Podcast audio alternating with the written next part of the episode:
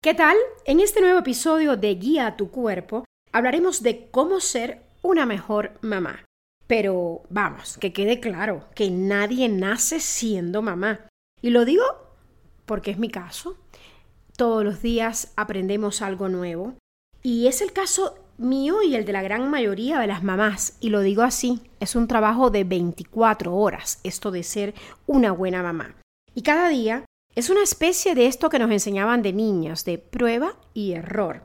Yo siempre digo que para llegar a ser padres efectivos es completamente válido buscar apoyo. Soy Aisa García y los invito a escuchar el noveno episodio de Guía a tu cuerpo. Esta vez es con la doctora Verónica Valdés Valesi, terapeuta sistémica familiar, a quien le doy la bienvenida. ¿Qué tal, doctora Verónica? Mire, las mamás y los papás que trabajamos muchísimo todo el tiempo, siempre vivimos con la culpa, si se puede llamar así, de que, caray, no le doy todo el tiempo que requiere mi hijo. ¿Cómo uno combina esto de ser profesional y darle buena atención a los hijos? Es mucho más fácil de lo que creemos.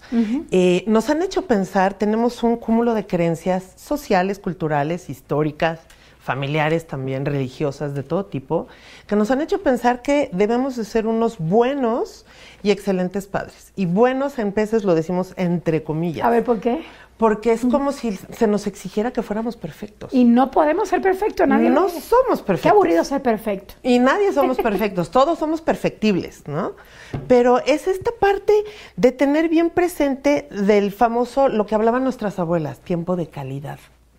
Es por eso digo, es mucho más fácil. Entonces, nos han hecho creer que tenemos que estar todo el tiempo con nuestros hijos, en todas las actividades, cuidándolos y vigilándolos todo el tiempo. Hay hasta términos que han inventado ahora al respecto, mamás y papás helicópteros. A ver, ¿y eso qué quiere decir? Que estamos rondando encima de nuestros hijos, revisándolos todo el tiempo, todo lo que hacen, todo lo que van a hacer, y no los dejamos respirar un rato a solas.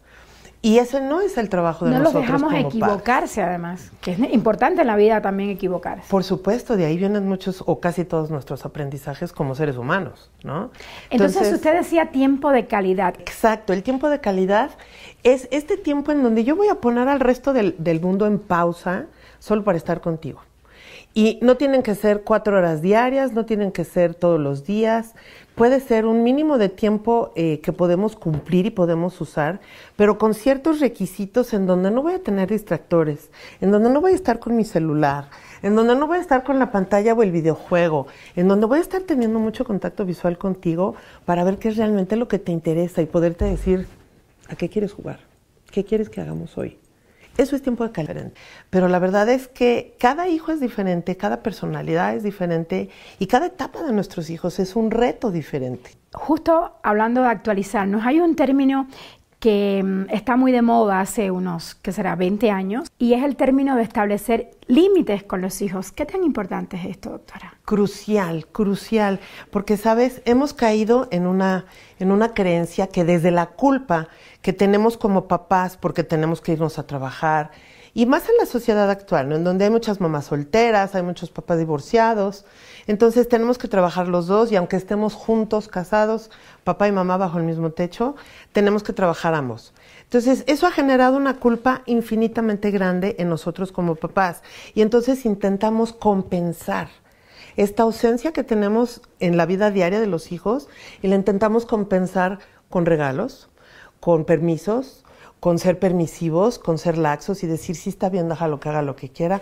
Pobrecito, ha estado solito toda la semana. Ay, pero ¿qué nos quita? Mira, no me pasa nada, está bien que siga llorando y ya le compro su, su premio, su regalo y ya deja de llorar. Incorrecto todo eso. Incorrectísimo, incorrectísimo. ¿Por qué? Que desde ahí si tomamos esa conducta nuestros hijos aprendan a obtener las cosas a la mala mediante berrinches, mediante dramas, mediante pleitos y discusiones y esa no es la manera que queremos enseñar a nuestros hijos. Los volvemos manipuladores, los volvemos chantajistas desde ahí porque nosotros lo promovemos cuando compensamos desde la culpa. Pero ¿cómo poner límites? ¿Qué no se debe hacer para establecer límites y qué sí? Sería muy utópico que yo te dijera que no debemos gritar y que no debemos de amenazar y que no debemos de dar un golpe. Claro que no debemos. No existe nada en pedagogía o en psicología que se conozca o conozcamos como que hay golpes que educan. no hay ningún golpe educativo, eso no existe. Cuando yo suelto un golpe, ya sea un manazo, una nalgada, un zape, un golpe de cualquier tipo, es porque yo como padre me sentí rebasado y desde mi frustración solo quiero descargar esta energía excesiva que, quedó en mí. ¿no? Esos son los golpes. Los golpes no educan y los gritos generalmente infunden mucho miedo. Tanto miedo que yo aturdo a mi hijo, sea niño, sea adolescente o sea joven, se aturden cuando tienen miedo y cuando yo empiezo a gritar, los hijos en esta, en esta sensación de estar aturdidos, de no entender qué es lo que yo les estoy pidiendo, los hijos no captan. ¿Qué sucede si los papás no ponemos límites, si somos permisivos? ¿Cómo esto afecta al niño que luego se vuelve adolescente, luego joven y luego adulto? Este tiene un impacto muy grande. Fíjate, de pequeños, cuando son chicos los hijos, se identifica muy, muy fácil en estos niños que son tiranos, les llamamos nosotros, que son berrinchudos, que forzosamente quieren salirse con la suya. Que si quiero un juguete, que si quiero una paleta, que si quiero un dulce, que si quiero... A fuerza quieren que lo que ellos desean se haga en ese momento. Si esto, este comportamiento nosotros permitimos que siga y que perdure por mucho tiempo, nuestros hijos cuando llegan a las escuelas, desde preescolar, desde primaria, empiezan a tener muchos problemas de cómo relacionarse socialmente con los compañeros. Definitivo. Porque los compañeros no van a hacer lo que él quiere, a la hora que él quiere y como él quiere y como él dice. Los compañeritos le van a decir, no, no quiero jugar, y entonces nuestro hijo se va a frustrar. Y desde esta frustración que los niños van teniendo porque empiezan a recibir uno que otro no de vez en cuando, y como es, lo reciben de sus iguales, de sus pares, no lo reciben en el mejor tono o en la mejor forma. Entonces esta frustración va creciendo y esta frustración es la famosísima, que también es un término de moda de hace unos como 10, 12 años para acá, la famosa intolerancia a la frustración. ¿No? es como yo les digo a, todos mis papás. Les digo, si te hablaron de la escuela de tu hijo y te dijeron, señor, señora, tenemos un problema con Juanito, porque Juanito tiene intolerancia a la frustración, lo único que te están diciendo es que tu hijo está sobreprotegido, sobreatendido, sobrecuidado y que necesita límites de manera urgente. La insistencia del hijo tiene que sobreponerse a la persistencia de nosotros más una vez. Los papás. Tenemos que ser una vez más persistentes siempre. Doctora Verónica, ¿podemos ser los papás los mejores amigos de nuestros hijos? Podemos fomentar una maravillosa relación de comunicación con nuestros hijos desde nuestro lugar de padres. No necesitamos volvernos sus mejores amigos y sus compadres y sus... Podemos tener una maravillosa relación muy divertida y ser padres cariñosos, afectuosos, divertidos, juguetones, pero seguir estando desde la estructura familiar, en mi lugar de papá, en mi lugar de mamá, para desde ahí poder brindarles a mis hijos cuidado, diversión, apoyo. Interesantísima esa respuesta, doctora. Y mire, vamos a entrar en un tema ahora que, que yo creo que va a ayudar a usted con sus respuestas a muchísimas mamás y papás en el mundo. El tema es berrinches y castigos. ¿Cómo uno como papá debe reaccionar? Lo más difícil de hacer es lo más efectivo, ignorar la pataleta. O sea, si mi hijo está en, su punto cumbre de la pataleta, me doy la media vuelta y me voy. Ah, me doy la vuelta. Me doy la media vuelta y me voy. Ejemplo, obviamente si es en un centro comercial, en un restaurante, en la calle, no me puedo ir y dejarlo ahí. Por supuesto que no. Entonces, por eso se vuelve difícil. Voy a ignorar qué. Voy a ignorar, y aquí me puedo imaginar ahorita la cara de muchísimos papás y mamás, de esta mujer está loca, está diciendo todo lo contrario que todos nos han dicho del abrazo, la atención, hacerles caso, porque si no los traumamos. quiero, voy a ser lo más puntual posible. Voy a ignorar la conducta, la pataleta, el berrinche, no a mi hijo. Entonces, cuando mi hijo está en este pico de emoción, que ya se tiró al piso, que me está gritando, que está llorando, que está manoteando, en ese momento no voy a hablar, no voy a decir, no voy a gritar, no voy a regañar, no voy, porque mi hijo no está en la capacidad de escucharme, está inmerso en la pataleta, está inmerso en su drama. Entonces, lo voy a ignorar y si estamos en un centro comercial, mi hijo está tirado aquí haciendo pataleta, yo me voy a quedar parada y tal vez voy a empezar a ver los ¿Cuánto tiempo? Tal vez voy a empezar. ¿Cuánto tiempo? Hasta que mi hijo me voltee a ver con cara de, ¿no vas a hacerlo de siempre? ¿No me vas a regañar? ¿No me vas a amenazar? ¿No me vas a castigar? ¿No me vas a... ¿Cómo? ¿Me estás ignorando? En ese momento los hijos es como si algo sucediera literalmente en sus cerebros, les lo sacamos de la jugada y es cuando se paran y te dicen, mami, estoy haciendo un berrinche, ¿qué no ves? Y le podemos decir, sí, ¿ya acabaste? Ok, vámonos. Y si él mismo te propone un cambio de conversación, por ahí le sigues y ya. Le seguimos y ya. No vamos a abordarlo en ese momento. ¿En qué momento sí hay que hablar de Cuando yo como mamá ya esté tranquila, cuando yo ya esté también calmada. Porque cuando mi hijo sube a su pico emocional, me lleva a mí a un propio pico emocional en donde la presión social, voy a imaginar este ejemplo del centro comercial. Ajá. Todos los que van a estar a nuestro alrededor te van a estar viendo así. Y, y juzgando además. Qué mal, qué bárbaro. ¿Cómo la señora no hace nada? Entonces empezamos a sentir el juicio de todo el mundo, Sí. ¿no? Y ahí esa es la parte difícil, ese es el reto en donde yo voy a ver aparadores, voy a aguantar la presión. Y cuando mi hijo me diga, mami, ¿pero qué no vas a hacer nada? ¿Ya acabaste? No, ah, ok, entonces vamos a lo que veníamos. Y continúo. En otro momento, cuando ya me pasó esa presión, ese malestar, ese, vas a ver cómo. Cuando yo ya estoy tranquila, es cuando voy a abordar ese tema, el tema que haya sido el que desató esa pataleta, lo voy a abordar cuando tanto mi hijo como yo estemos tranquilos. Doctora, ¿el castigo funciona? No, los castigos no funcionan. Los castigos y los premios funcionan por un periodo de tiempo muy cortito. A eso me refiero con que no son efectivos a mediano y a largo plazo. Claro que me van a funcionar de inicio porque cuando nosotros castigamos, seamos honestas, tú y yo como mamás, cuando ya estamos ya con el hígado a punto de explotar y nos sentimos rebasadas, ¿no? No vamos a decirle, mi amor, estás en problemas, te voy a castigar tremendamente.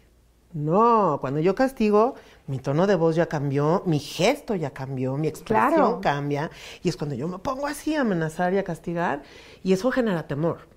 Y entonces, desde ese temor, en ese momento los hijos, claro que obedecen. Y entonces se quedan así calladitos, quietecitos, pero dura unos pocos minutos. Entonces, no, no debemos aplicar castigos, amenazas. ¿Cuál es el premios. peligro de aplicar castigos? Que si yo aplico castigos, ahorita fue el grito. Al rato el grito ya no es suficiente, entonces tiene que escalar. Entonces tal vez va a ser un golpe. Y al rato va a ser, te voy a encerrar. Y al rato va a ser, y tengo que ir escalando.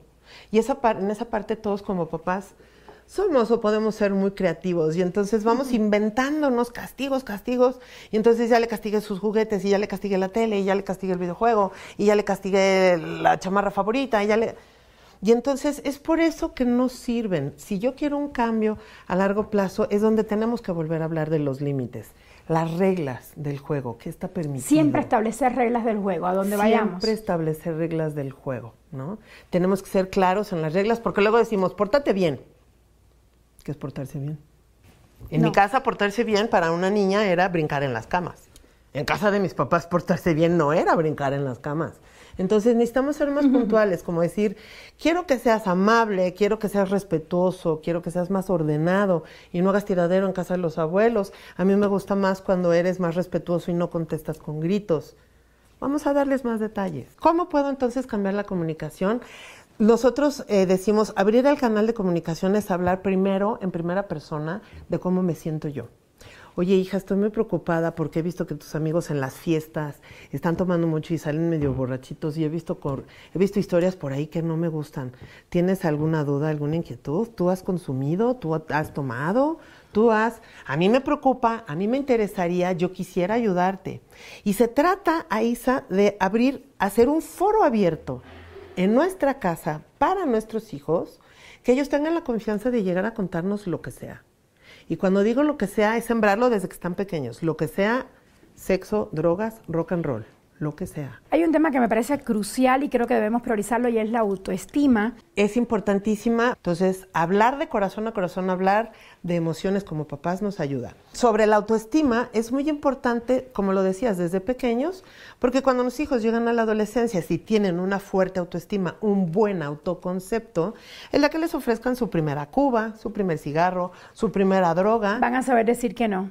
Pero ¿cómo logras esa autoestima? ¿Celebrándolos? Oye, qué guapa Oye, qué, qué inteligente eres. Oye, qué buenas notas. ¿Cómo? Vamos a darles más contenido. Vamos a decirle, a mí me gusta mucho cuando eres tan dedicada en tu escuela. Tú eres muy observadora, eres muy detallista, eres muy cuidadosa, eres muy amigable, eres muy responsable, eres trabajadora, eres... Vamos a darles cualidades. Nos hemos, nos hemos creído que con decirle, estás guapísima, estás hermosa, estás guapísimo, campeón, princesa, eres lo máximo, les estamos ayudando a una buena autoestima. No, eso es como si fuera nada más el estuche del el empaque, ¿no? Y donde lo que realmente es la autoestima y autoconcepto está adentro. Como decirles, eres ordenada, eres observadora, cuidadosa, detallista, amable, cooperadora, responsable. No funciona la figura de la princesa y el campeón o el superhéroe. Es muy peligrosa, no es que sea malo ojo, no estoy diciendo que esté prohibido decirle, wow, mi vida increíble, lo máximo, mi princesa, mi campeón. Lo que estoy diciendo es que si es lo único que les decimos, los dejamos muy austeros.